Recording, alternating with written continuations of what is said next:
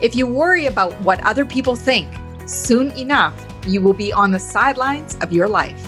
Welcome to the Millionaire Woman Show, where we'll be discussing leadership, business, human potential, inspiring you to live rich from the inside out. Unlock your creativity, stretch out of your comfort zone, break through your barriers, take inspired action, and achieve epic results. Now, here's your host, three time best selling author, speaker, and certified executive coach, Debra Kasowski. Hello, everyone, and welcome to the Millionaire Woman Show. I'm your host, Debra Kasowski, and we are in for a treat. You know, we're always talking about life, leadership, and business and ways that we can compete with our yesterday, how we can be the best version of ourselves and really, truly move forward. Today's guest, I'm excited to bring to you from Australia. Emma McQueen is a business and executive coach who works with women to unlock their potential and value their worth. Emma is based in Melbourne and works with women across industries and sectors to move from overwhelm and inaction to clarity and results. Hogan accredited, Emma has over 20 years of experience in leadership, professional, and personal development. Emma, welcome to the show. Thank you so much for having me. It's lovely to be here. Well, you know, I was combing your website because I'm going to admittedly tell everyone I came on the show an hour early thinking, where's Emma? And I thought, well, you know, while I'm waiting for Emma, and she was on time and I was an hour early, gave me some extra prep time. So I actually, you know, was learning more about Emma and what she's up to. And I know she's got some fabulous things that she shares, um, not only with some of you listeners, but I know something that resonated mostly with me and, you know, reading more about Emma is that possibility thinking. Yeah. And Emma, first of all, welcome to the show. And I'd love for you to just kick off with telling us a little bit of what got you into this space of working with individuals and a little bit about what possibility means to you. Yeah, I love that question. That's a great question. I'm very sorry you're waiting for an hour for me. uh, problem. problems, right? I've always been a bit of an optimist, and I think that means that possibilities are endless. And um, I've been coaching for a long time, and I coached uh, a number of execs at a large not for profit here in Australia. I'm on the faculty of Women in Leadership Australia, and I coach their women that they put through their program. And one of the things that I was seeing was women not understanding their own potential and possibilities. And it made me really sad because I don't have that. I have, am this person who at the age of nine was selling icy poles on my front driveway. I was the person that was always thinking, of course we can do this. I was the kid who was saying to my father at 15, I think I'd like to be a mechanic. Very so, uh, interesting. So you're yeah. always in the way of fixing things and seeing what we can do versus what we can't do. Yes. And isn't that a better way to be? I think people light up when you start talking to them about their strengths. You know, the research shows us that if you focus on weaknesses, it gives you a 1% uplift. If you focus on strengths, it gives you a 10% uplift. I'm all about that. yes, absolutely. And you know, it's interesting. One of the descriptions you have of yourself is the girl with the half glass full. And the other day I was making a video about, well, what happens if I have a glass of water or a pitcher beside me that I just top that up? Yeah. Right. So yeah. I, I, it really is about that possibility, but how much more can we fill into our cup to realize how much more expansive we actually are versus having some of those limiting beliefs? So, yeah. what do you believe really holds women back from achieving the success that they want? Yeah, I think there's probably three things that hold women back. I think it's about confidence. I think it's about that pesky inner critic. And I think it's about lack of clarity. And um, you know, we could unpack all of those things, but the and and I think this, by the way, does impact men it just outworks in a really different way. So it's really interesting because I'm sure once you saw my website that you would have thought she's very pink and she only works with women. But I've got a great secret that I also work with men. and I love that. I love that people have that perception of me, and that's totally fine. And I am very pink because I'm super true to myself, right? I stepped out of corporate and I'm like, I want to have my own business. I want to have my own flexibility and I want to wear jeans every day. And I'm okay with that. Right. And um, so I think for me, um, confidence um, is about playing to your strengths, right? It's like when you build a muscle, um, you know what your natural strengths are, and then you leverage those strengths and you do it more and more, and it gives you confidence. Also, practice, right? We don't say practice makes perfect. I've tried not to use that term with my seven year old daughter because, you know, we don't want perfection. We just want to, you know, done's better than perfect, right? And I think then also this inner critic or imposter syndrome that kind of plays out. And I do see it play out more for women than for men. And so it's how we acknowledge that and almost, um, you know, spit the words out and inspect the words and see is that actually true or not? And I think people don't stop enough to do that because if they did, they go, oh, what, what if ever is happening in my in my brain at that moment isn't quite true it's just what I'm believing. And then I think clarity is a massive. Um, I have many people, especially women, that come to me and they're business owners and they say to me, I just need someone to help me to get clarity. And I all think to myself, but you started your business. So why is it that you need clarity? Then I realized that the irony is they're just too close to the situation, right? So what I can see is, oh, you can do A, B, C, and D and they're like oh my goodness how come i couldn't see that? I'm like you're just close too close to the situation. And so i think those three things kind of hold us back because we get a bit paralyzed about actually how do we move forward with those things. Yeah. When i think about clarity you know when i send my you know husband or sons to the pantry it's like well i can't find it. Like what are you what are you talking about? I'll walk in and i'll be like it's right there you know so that's what it makes makes me feel like when you're saying that that clarity because we get so close to situations that we really don't know that it's right in front of us and sometimes yes. it's a matter of asking the right question right well, I was on a call with a client the other day and I had set her some homework, and her homework was I want you to come up with a couple of packages that you think can make $200,000 in the course of a year. She's like, I can't do it. I'm like, yeah, of course you can let's just give it a crack because you can't edit a blank piece of paper, right? Let's just, anyway, we had the session. She came up with the three packages. I broke it down and I went, so this is how many you need to sell. And she's like, only that many. I'm like, yeah, only that many. And so she was like, great, I can do that. I'm like, okay, see ya. and so sometimes I think it's just breaking things down into bite sized pieces rather than going, whoa, I've got to do this whole thing. But that's actually, that might be the vision, but actually the implementation bits are a bit different because I think people just get overwhelmed, right? You give them some a task to do, and it's like, oh my gosh. First of all, I'm stepping out of my comfort zone. Second of all, I'm not sure if I can do that. And that's when that self-doubt starts creeping in. And the third is I've never done something like this before. What where do I even start? Yeah. So when you um, find go oh sorry Emma, go ahead. I was going to say, I think when I have those conversations with my clients, I'm like, this is just growth. This is what it feels like to have growing pains. And when I put it like that, they're like, oh, is that all it is? I'm like, yeah, that's all it is. yeah. And how do people move through those growing pains? With action. Yes. Right.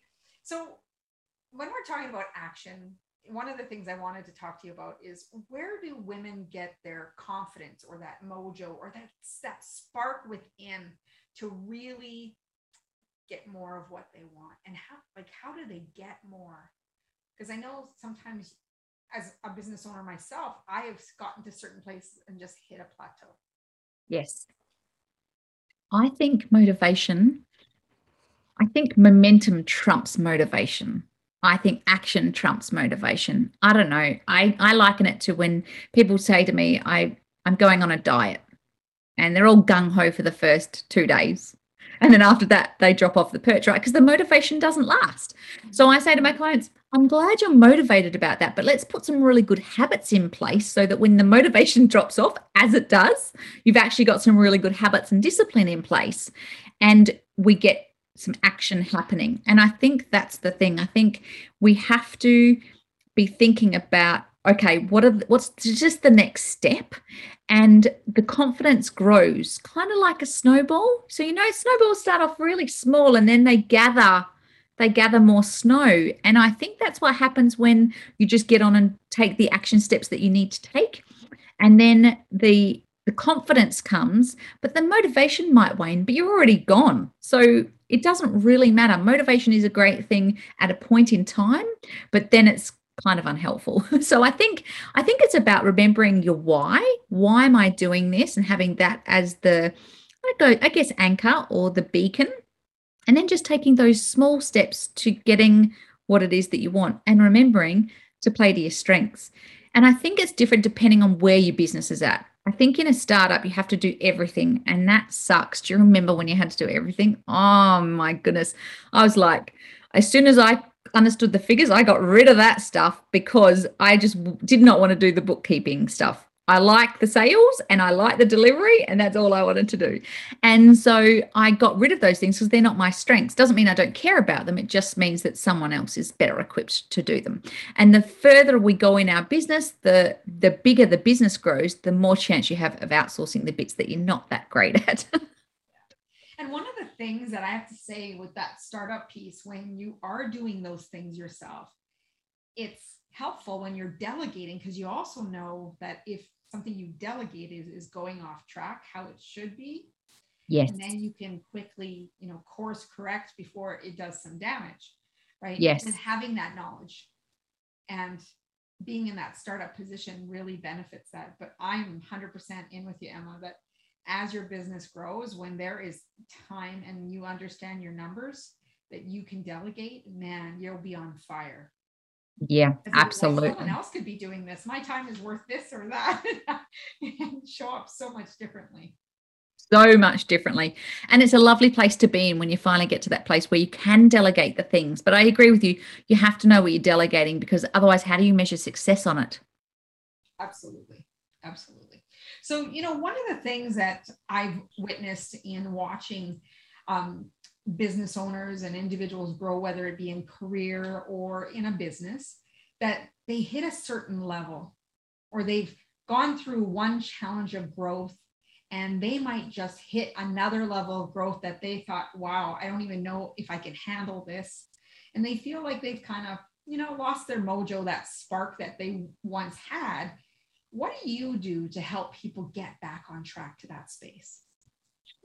Well, first, I think it's really good that we acknowledge it that there is this plateau going on, and we're not sure why. And I think um, I think mindset plays a big part in actually just getting us back on track. And so I kind of go if someone comes to me and they say I've plateaued, I we diagnose the issue together. And to be honest, I ask some very basic questions to begin with, like how's your sleep?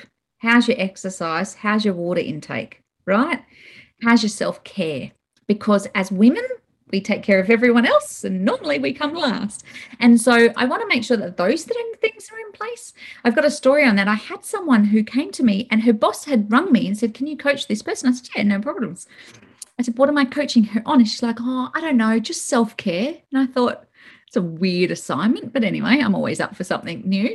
And so my client, um, first the first meeting, I said, What do you want to work on? And she's like, Oh, well, self care. I said, Okay, well, how much do you do? And she's like, Of what? I'm like, Of self care. Like, do you go and do something? Or, you know, anyway, what I found out is she did no self care. So there's 168 hours in the week, not one hour to herself because she's too busy running around after her hubby and her two children. That was the first thing. But if we go back a bit, she had been suffering from migraines for six years. And I thought, well, of course you're not doing any self care because when you're sick, you do the self care. Because our bodies say to us, right, you're not looking after yourself. See ya. You're off to bed for a few days. And I said to her, okay, would you like to try and get rid of the migraines before we focus on the self care? We went through the basics and um, i said to her i need you to do these two things one was about drinking extra water and one was about a better nighttime routine and just switching off her laptop a bit earlier and getting more sleep a month later i saw her and i'm like how are the migraines she goes i haven't had a migraine i'm like hmm. And the fascinating thing for me was that she had been under medical doctors and naturopaths and all those type of people, and no one had bothered to say, "What are the basics? How are you going with the basics?" And so eventually we got to a space where we finished coaching, and she hadn't had a migraine in months. She hadn't had a headache in months. She was taking some hours of self care, and she was a much better person for it right? But she would say she was in a plateau because her brain was always foggy from trying to get out of these migraines. I don't know if you suffer from migraines, but this is this was a migraine where she had to go and lay in a dark room for days and just couldn't get rid of it. And depending on who you talk to about that, it's either that's the, her way to get self-care um, and what we need to do was deal with that so that she was less foggy and more clear. And from that, she just said, I'm feeling so much better because I don't have that stress of the migraine. And so I think sometimes other factors get in the way of our mojo and other factors get in the way of us growing our business. And so I always start with a bit of a audit, a bit of a diagnosis about what's actually happening, not just in business, with life because we have these life circumstances and they're all integrated these days. I mean, gone are the days where when I first started work, it was like, leave all your problems at the door. We're here to work and that's all we're here to do. And then somehow the pendulum swung this way and everyone was just far too much information. and now I think we've come back a bit. But what everyone needs to realize is, is those all those things are integrated. And no more has that been evident when we've been working from home in a global pandemic, right? Wow. Absolutely. I know um, the clients that I've worked with, it is really go back to the basics. Yeah. Go back to taking care of you because that's yeah. basically what comes down to. You can't, and that oxygen max, you know, story mm-hmm. that you got get on the airlines. If we're not looking after ourselves first, how can you expect to be able to fully and efficiently look after other people? That's exactly right. And that's the reason I meditate first thing in the morning before the family get up. I've got three kids and a hubby and two dogs. It's a crazy household. But I get up first thing and that's what I do. I go and meditate because that's a signal to myself that I'm important and that's my time. And if anyone sees me meditating, they just kind of leave me alone. Or my seven year old will sometimes just come and sit on the couch quietly next to me and hold my hand, which I think is quite cute. But, you know, like it's just those things of saying to yourself, actually, I'm important and this is my oxygen mask and this is what I need. Mm-hmm. And, and there again, you are being a role model, teaching those around you that they can do that same thing for themselves. That's right. Yeah. And, you know, I think it's really important that we talk about self care because I know when someone says to me, you know, you just got to love yourself more. And I'm like, what do you mean? Like, I go for runs, I'm eating properly. You know, to me, I was doing all this self care. But it also, in addition to some of these measures, it also comes down to using your voice, being able yeah. to set boundaries, so I'd yeah. love for you to touch on some of that and how that also is self care. Oh, yeah. I think boundary setting, what I found is women aren't that great at saying no.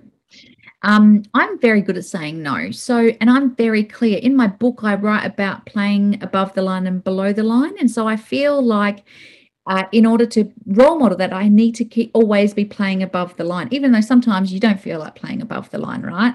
But um, I think it's really important, and it's important to have those boundaries. And um, many women who come to me, and this one was a great example, her children were 10 and 13 or something like that. And she was still getting up to make them breakfast, getting up to make them lunch. And I'm like, whoa, man, we need to put some boundaries here. This is not good. They're old enough to do that stuff. And and actually how we got around it was, are you raising resilient children? And she realized that actually maybe she wasn't. So she put a boundary in place. And she really struggled at the beginning to have any time to herself. So for three sessions, I asked her to have one hour, Debra, one hour out of 168 to herself. And she could not do it. And I said to her, if you cannot take an hour for yourself, there is something really wrong. Now, she had to have conversations with her kids because the kids are like, Well, why are you going out? And she's like, I'm going out because I need time to myself. And so she set that boundary. And then what happened after that was she booked a holiday for her and her husband. And the kids were like, We don't want you to go away. And she goes, We need this time to ourselves. So, in the process of looking after herself, her, her boundaries just kind of uh, got she got better at articulating what her boundaries were. Mhm. And I'm sure this is why she didn't get migraine anymore because she was being true to herself about what she was saying. And I've got a couple of clients and they're like, You're so clear about you just cut through and you're really clear and your conversations are clear. I don't know about you, but I get invited to a stack of Facebook groups and different bits and pieces. And I have had to say no.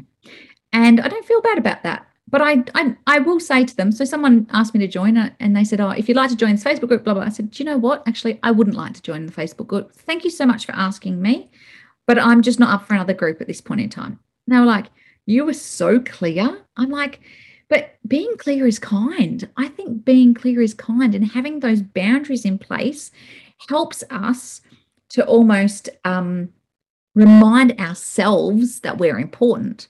But I know that many women struggle with putting boundaries in place. I'm sure your clients struggle with putting some boundaries in place. Yeah.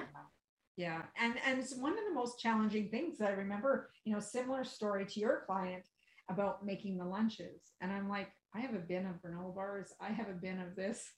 They know that where the fruit is, you know, maybe I might make some sandwiches the day before or there's leftovers. Otherwise, if you don't like any of that, you help yourself.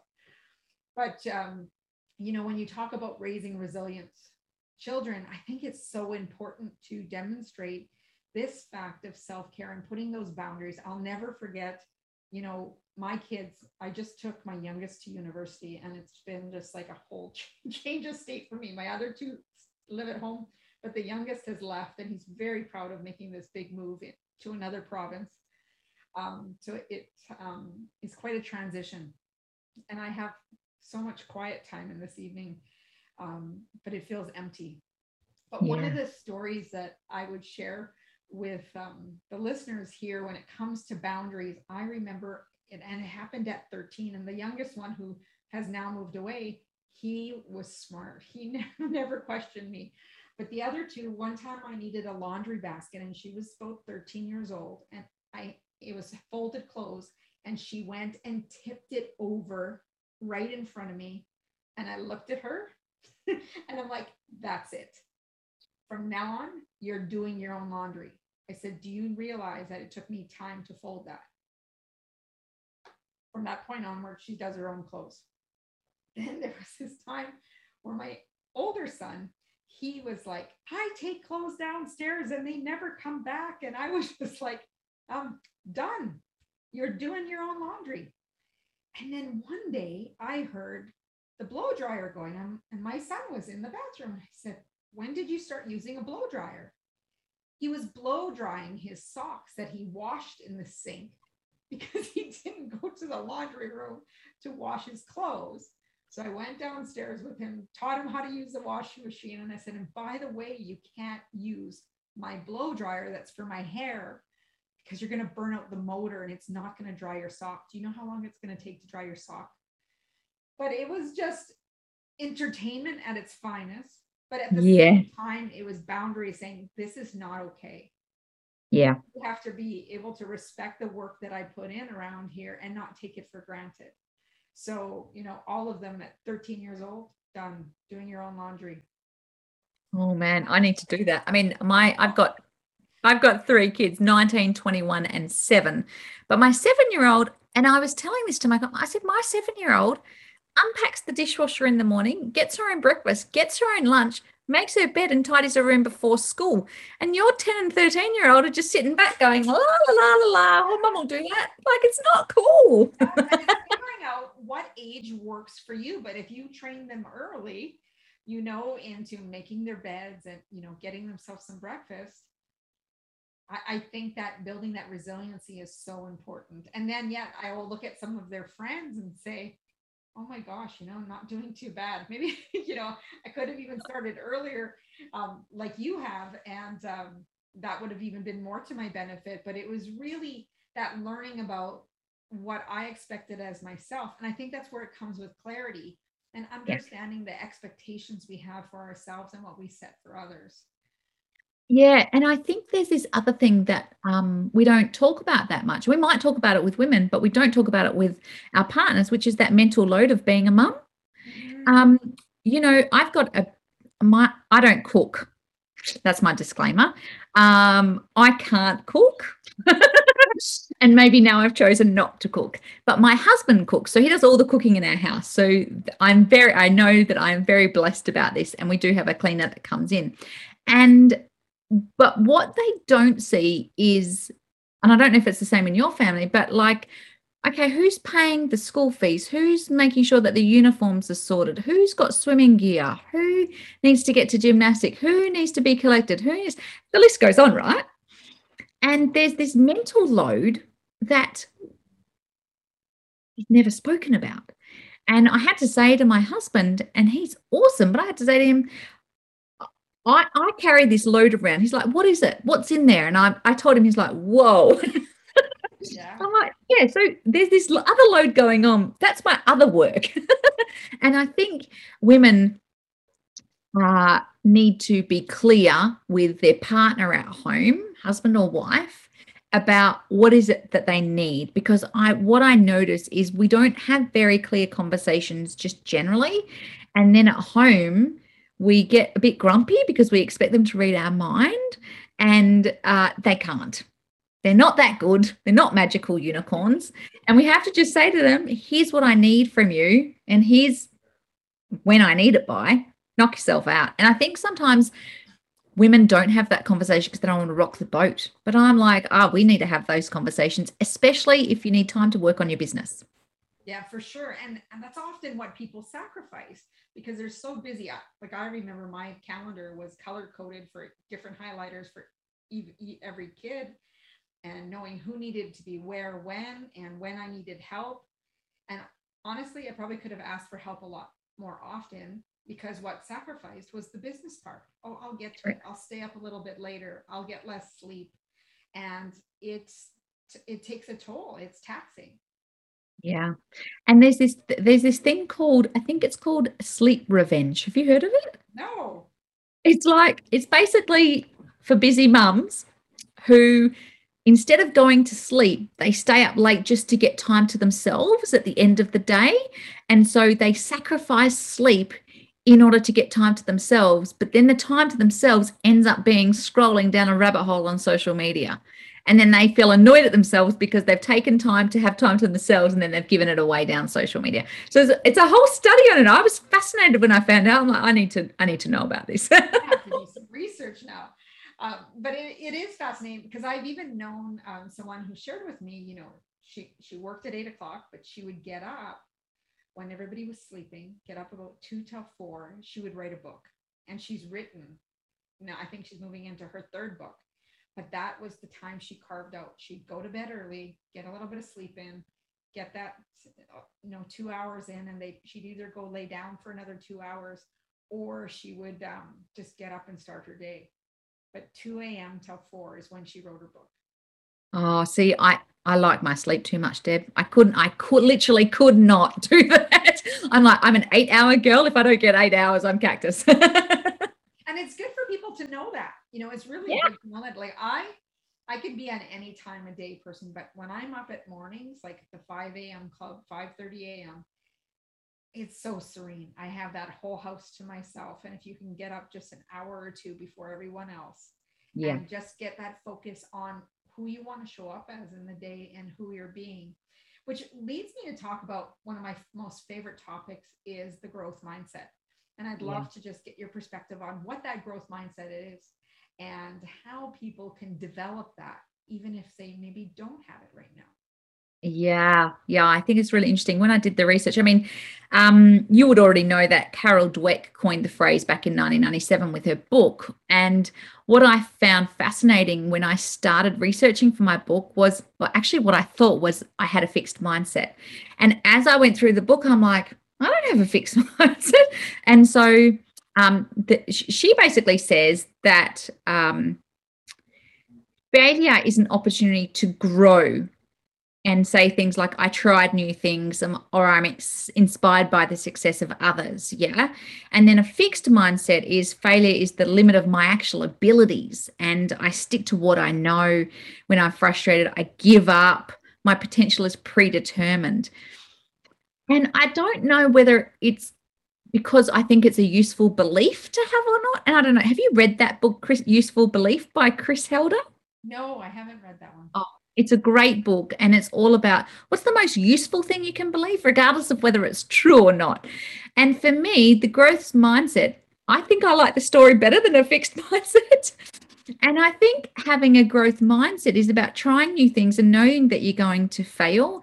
And Simon Sinek put something out the other day, which was not about fail, it's about fall.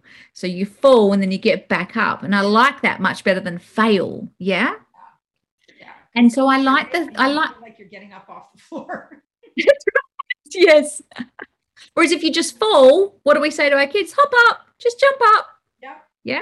yeah. Um, yeah, don't stay that down there for too long. So, what I love about the growth mindset is that it almost challenges you to try new things, to um, be better than the person you were yesterday. It's the one percenters, and I love the one percenters. I don't know if you've read um, Atom- Atomic Habits by James Clear. Yeah. book.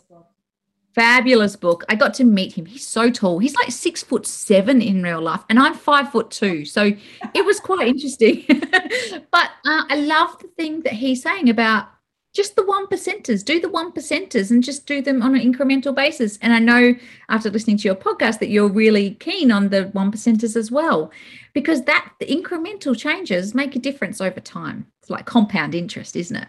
It is absolutely. And you know, it's interesting. Like I can think of the people who do have a fixed mindset in my life.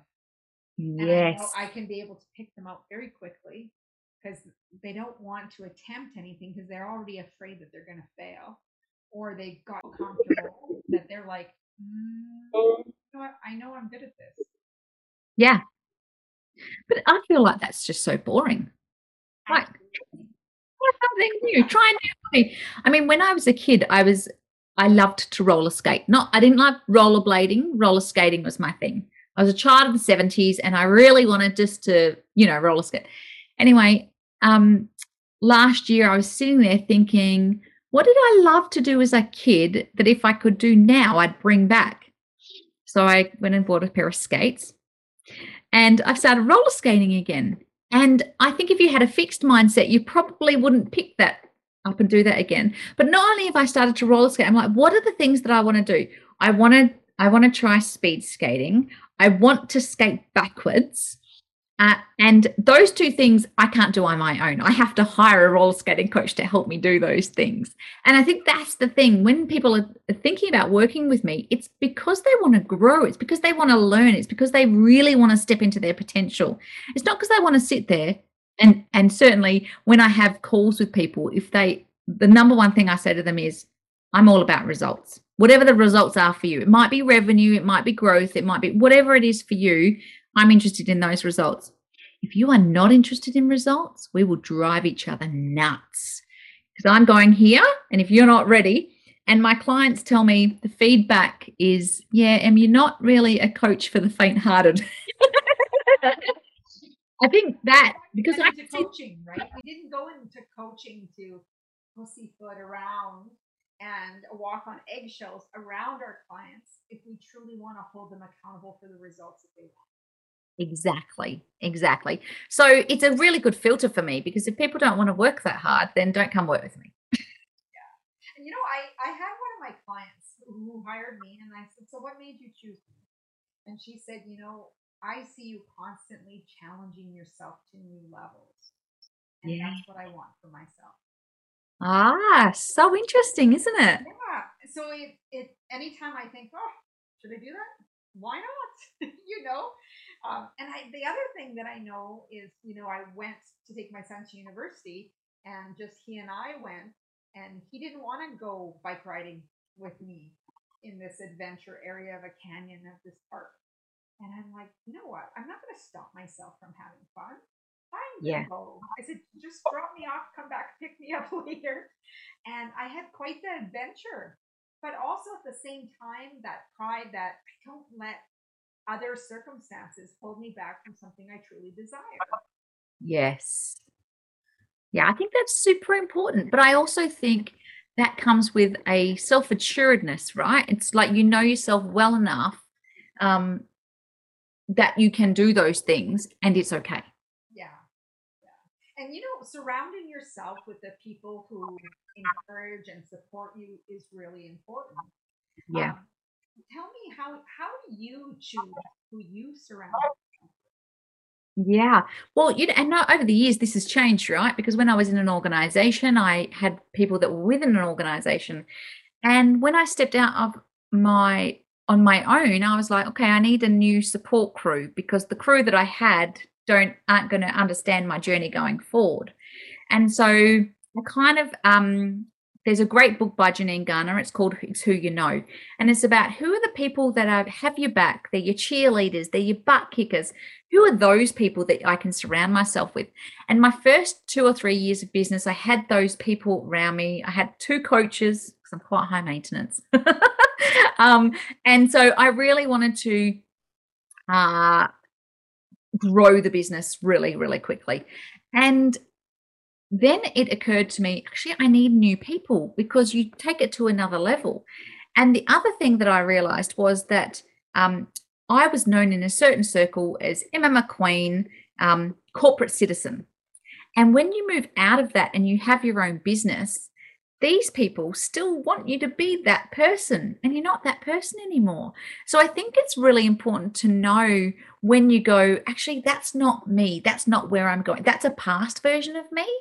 And that took a bit of time for me to work through the grieving and what that meant. And and I'm still friends with those people, but they're not my support crew anymore. So I think it's working out what's my goal, who's my support crew, and I always look for people who are ahead of me. I want to be the person in the room that's like the baby person in the room so I can learn. Because a lot of the communities that I have, I'm the person in the room that is teaching. And so I think it's really important to know what's my goal and what support crew do I need around me for that. Because, you know, Jim Rohn says you're the sum of the five people you hang out with. And so got to get those people right. But I'm curious, Deb, what do you do? So, you know, it's interesting you ask that to me because, you know, I work with the same type of vision that you do. You know, you're surrounding with someone who's ahead of you. I was listening to a podcast with Mark Divine on his Unbeatable Mindset podcast, and he was talking with Dov Baron. And they were, ta- Dov was saying that every so often, and I've learned to shake this up now, that you should be surrounding yourself with people who do not think like you.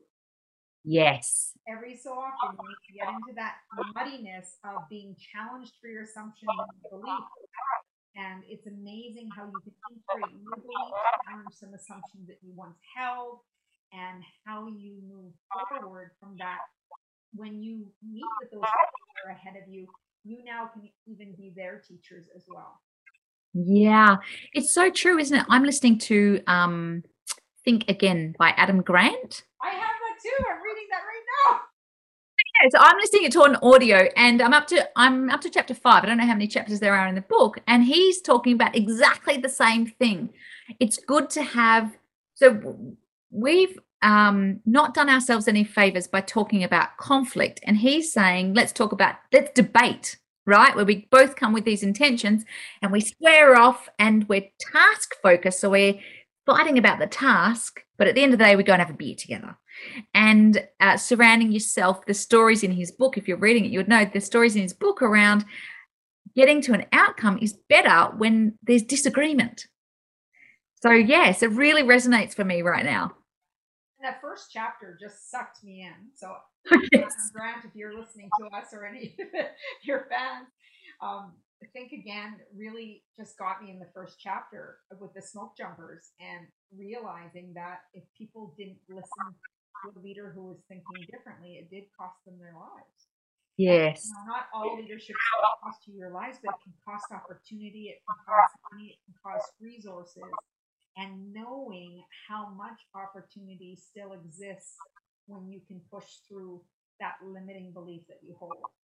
Yes, absolutely. Oh, how cool that we're reading the same book at the Yeah. same I think that's fascinating. And uh and it's so important to have the right people, but also to be able to challenge your beliefs. Because you sometimes we don't even know when we get complacent. We get so comfortable. Yeah, and one of the things he talks about in his book is it's okay to change your mind. And I'm from corporate where no one changes their mind.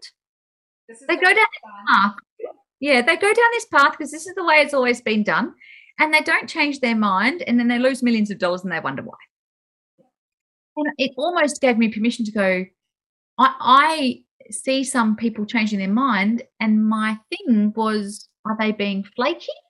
But now I realize actually they were the smart person in the room because they were taking in new data and changing their mind as they go. It's about flexibility and agility of mindset. So, yeah, it's been a great read for me. yeah, no, I'm really enjoying it. I still have a lot more to go, so you're a little bit ahead of me, but I would really love to have another discussion with you about the book. So, it would be really cool. So, what do you do to motivate yourself? Yeah, that's a good question. Uh, well, so my top five, out of my top five strengths, have you done any Clifton strengths? Yes. It's been a while, but yeah, I have. Okay. So my top my labels are. I have to look in my book. Okay, so my top five strengths, um, not in this order because I can't quite remember, although I know the first one. The first one is achiever. Um, so I just get lots of stuff done and I've got a high capacity for work. But then in my other two, and my top five is focus and discipline. And I feel like that's such a gift for me, the gift of discipline. So we've got this thing, Serena and I. So Serena is my calendar guru. She, if it's not in the diary, it doesn't get done. My diary is color coded in a way that I know how to, I'm going to use my energy. So it's color coded for delivery, but it's also color coded so I know, holy dooly, I've got a lot of delivery. I need to manage my energy that week. Um, and then um, it, I always go back to my why. My why is to impact women all over who have potential and help them get paid what they're worth. That's my impact that I want to have on women, whether or not they believe it yet or not. And sometimes my client feedback is, I didn't believe it, but you believed it for me. And now I believe it. I've kind of caught up. And I think that's lovely. And so I think for me, it's about habits, putting those small steps in place and habit stacking, you know? So making sure that you've got those, for me, it's really important to have good bedtime routines of an evening and in the morning and making sure that my meditation stays up there that i'm taking regular breaks that i'm disciplined and it's in the diary and i've got those habits built in because motivation fades and I've never seen motivation fade like I have over the last 18 months while we've been in the middle of a pandemic. And I saw an article, there was an article that was posted in 2020 and reposted in 2021 about languishing, you know, that word about just, oh, this is hard work, right?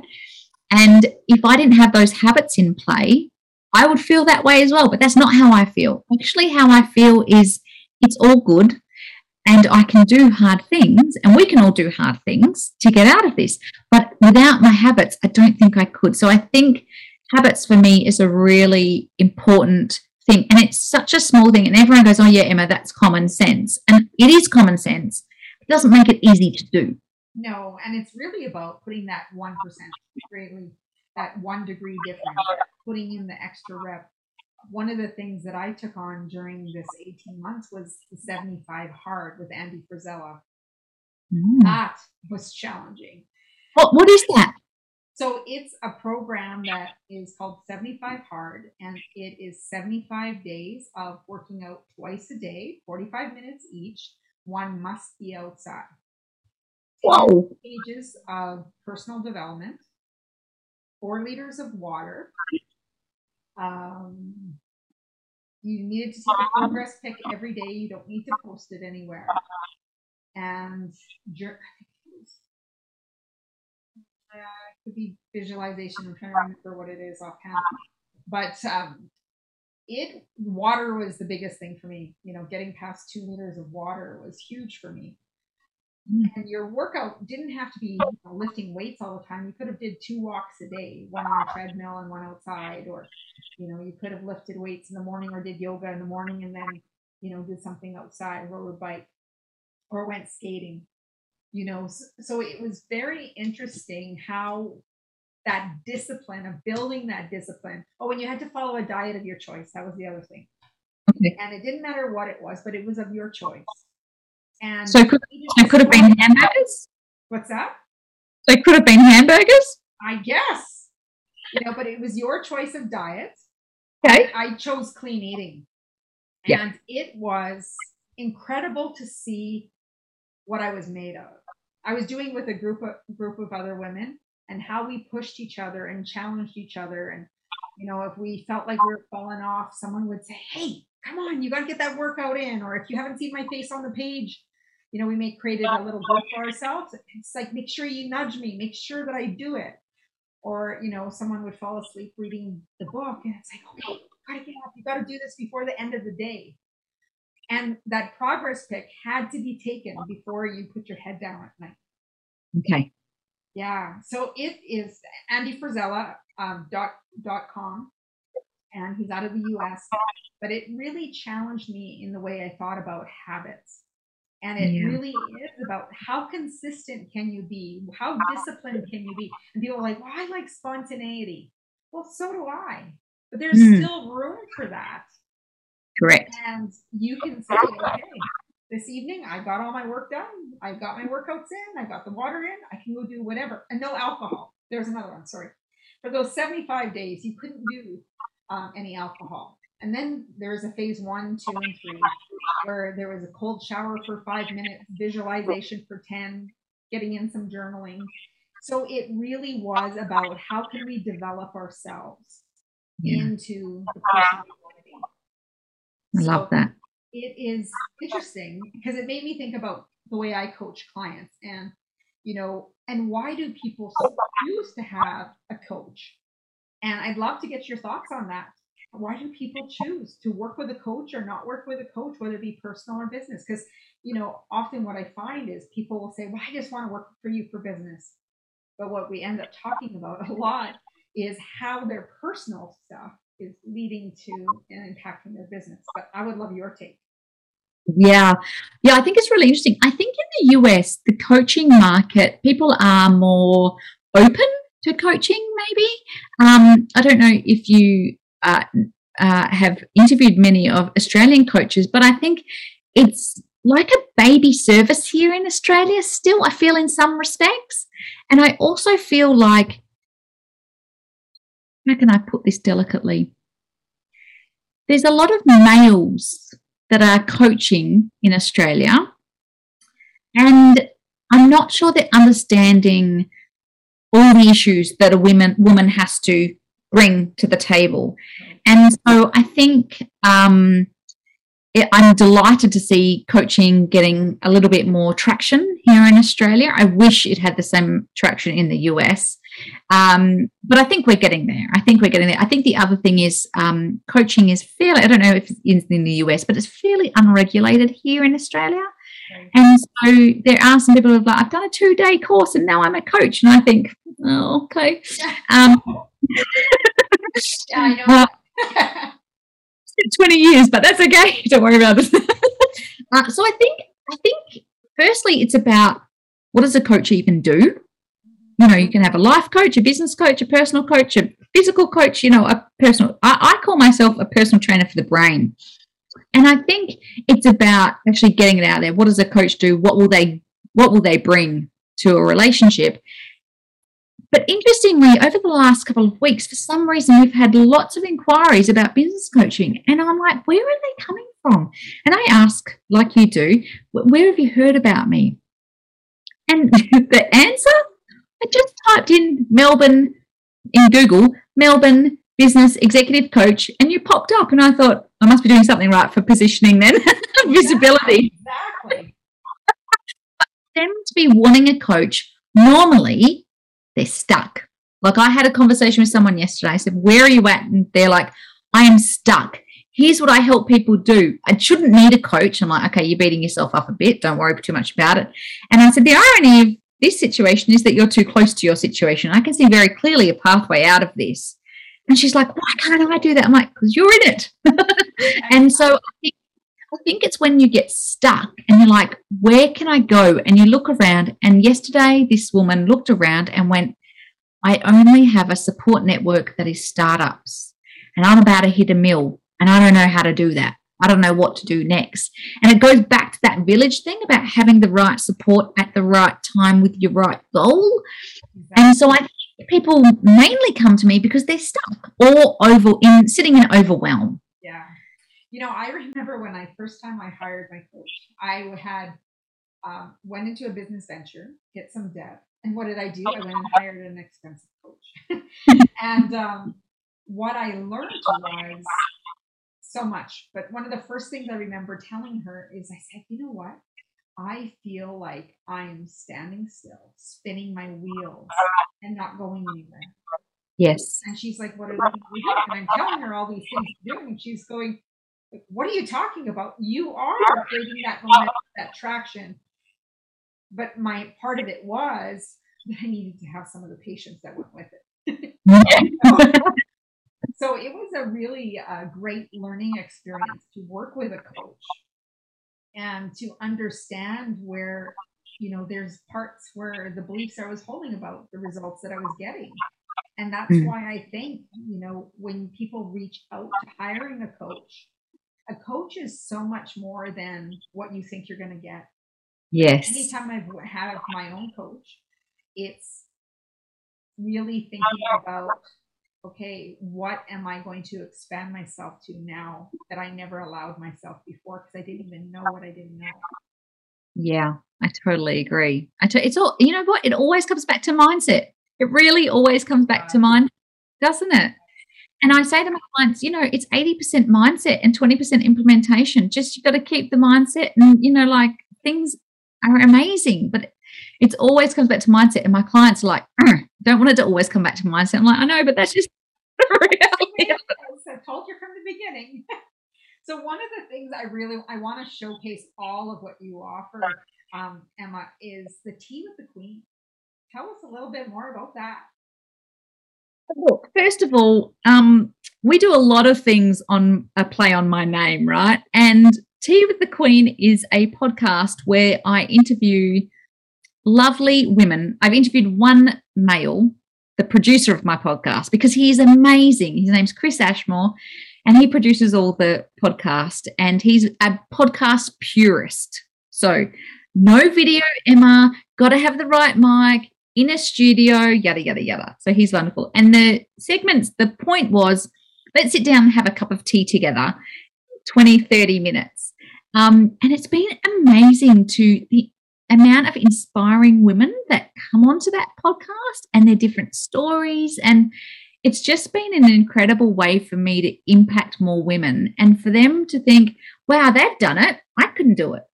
And um, it's it's been a really lovely thing to be able to open up the airwaves as you do and just bring people on and even just having them on the show, you can see their confidence grow, even though they're already confident and well established women, you can just see their confidence grow. And that's what I love about it.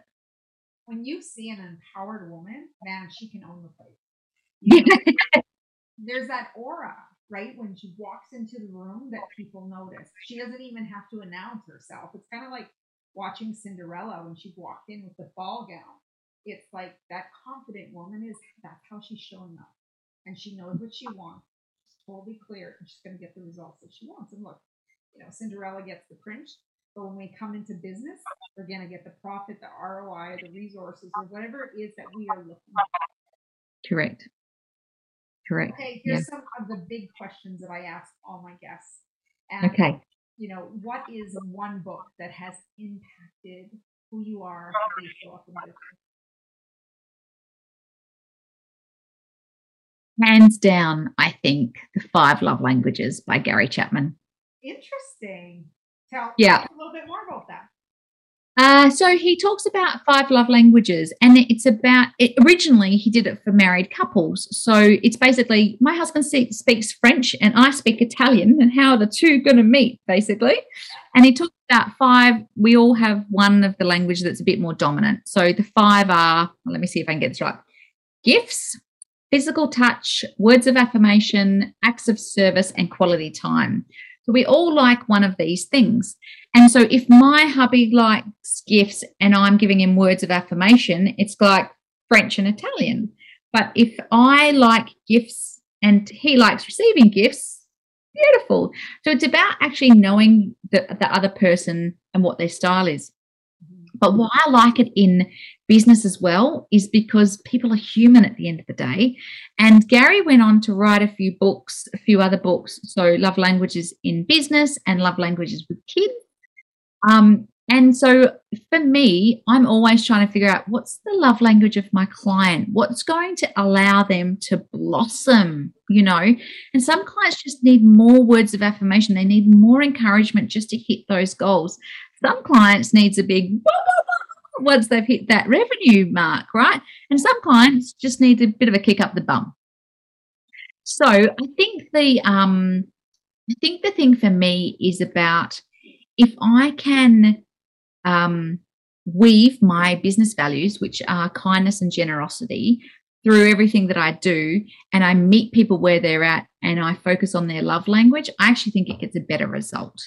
But I think that that's that's the book that I recommend to my clients, and some of them do look at me like I'm a bit of a unicorn when I I'm like I know it's not a, strictly a business book, but this book has changed my life. So, if, Gary Chapman, if you're listening, there you go. awesome. Awesome. I read that book and it is a phenomenal book and the five languages of appreciation in the workplace. That's right. books to have. Um, yes. now what does it mean to you to live rich from the inside out Wow, that's a good question. To live rich from the inside out. For me, I think that's about contentedness but not just being content, being joyful and grateful, right? I think that success is measured in so many different ways. And I think if we're just measuring it by revenue or profit or whatever, then we're missing a bit. And I think sometimes we forget to look at the look at simple things and realize how much joy it brings you know, like just sitting on the grass, standing on the grass and with the sun streaming on your face, or watching a butterfly do its thing. Or I think it's about taking moments to just be grateful for what you have and having that joy, you know, and it permeates, I think, through everything that you do. And so I think for me, rich on the inside out would be around just bringing that, get having that joy and bringing that joy. That's beautiful. Thank you so much for sharing that. Now, Emma, let us know how people can work with you, how they can stay in touch with you, and hors d'oeuvre you in so many different ways. Oh, thank you. Well, I'm at Emma R. McQueen on my Instagram, and I have a website, web page, obviously, which is emmamcqueen.com.au. Uh, and people work with me in a few different capacities. Um, I have a program here in Melbourne, which is face to face but I do one on one coaching all over the globe. Uh, and people can connect to Tea with the Queen through Apple Podcasts, because that's the way of doing it. And I also have a book called Go Getter. They can get their hands on that through Amazon or through the website. There's so many ways to work with me. That's awesome. Awesome. And I just want to thank you for spending time with us here on the Millionaire Woman Show.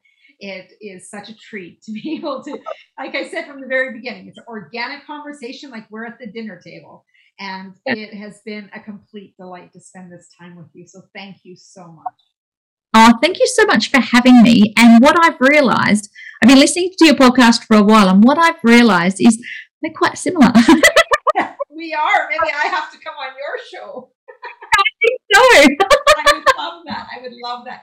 So, you know, totally synergistic. I really enjoyed this time together. And those of you who are listening and watching, you know, take a snapshot of where you're listening. I always love when people, you know, they'll take a snapshot and they'll tag the, the guest and myself and say, this is what I'm taking away from this. This is how it's shifted my thinking. And it is so powerful when we can see those results that something resonated with you. So we'd love for you to do that as well. Now, if you're watching us on YouTube, you know, hit the bell so you subscribe, don't miss a single episode, but comment below because, you know, Emma and I are going to be checking things out to make sure that we've made that impact that we want to make in the world with you. Thank you again, Emma, for coming on the show. It, like I said, it has been a complete delight. And I look forward to see where our paths cross again. I might have to make a trip to Melbourne. Yes, please do. Thank you so much for having me. What a delight. this was so much fun. Thank you, everyone, for coming to the Millionaire Woman Show. Please go over to my website at www.debrakasowski.com. That's with an S, D E B R A K A S O W S K I.com, where you can get your three part video course of making habits stick. Not for much longer. I decided it is time to change things up. So you want to scoop that up as soon as possible. And like I said, if you're listening on the podcast, whether it be Apple, iTunes, your favorite podcast play, player, hit subscribe, rate, review, and uh, join us again here on the Millionaire Woman Show. As Muhammad Gandhi said, be the change you wish to see in the world. And as always, go out and make today great.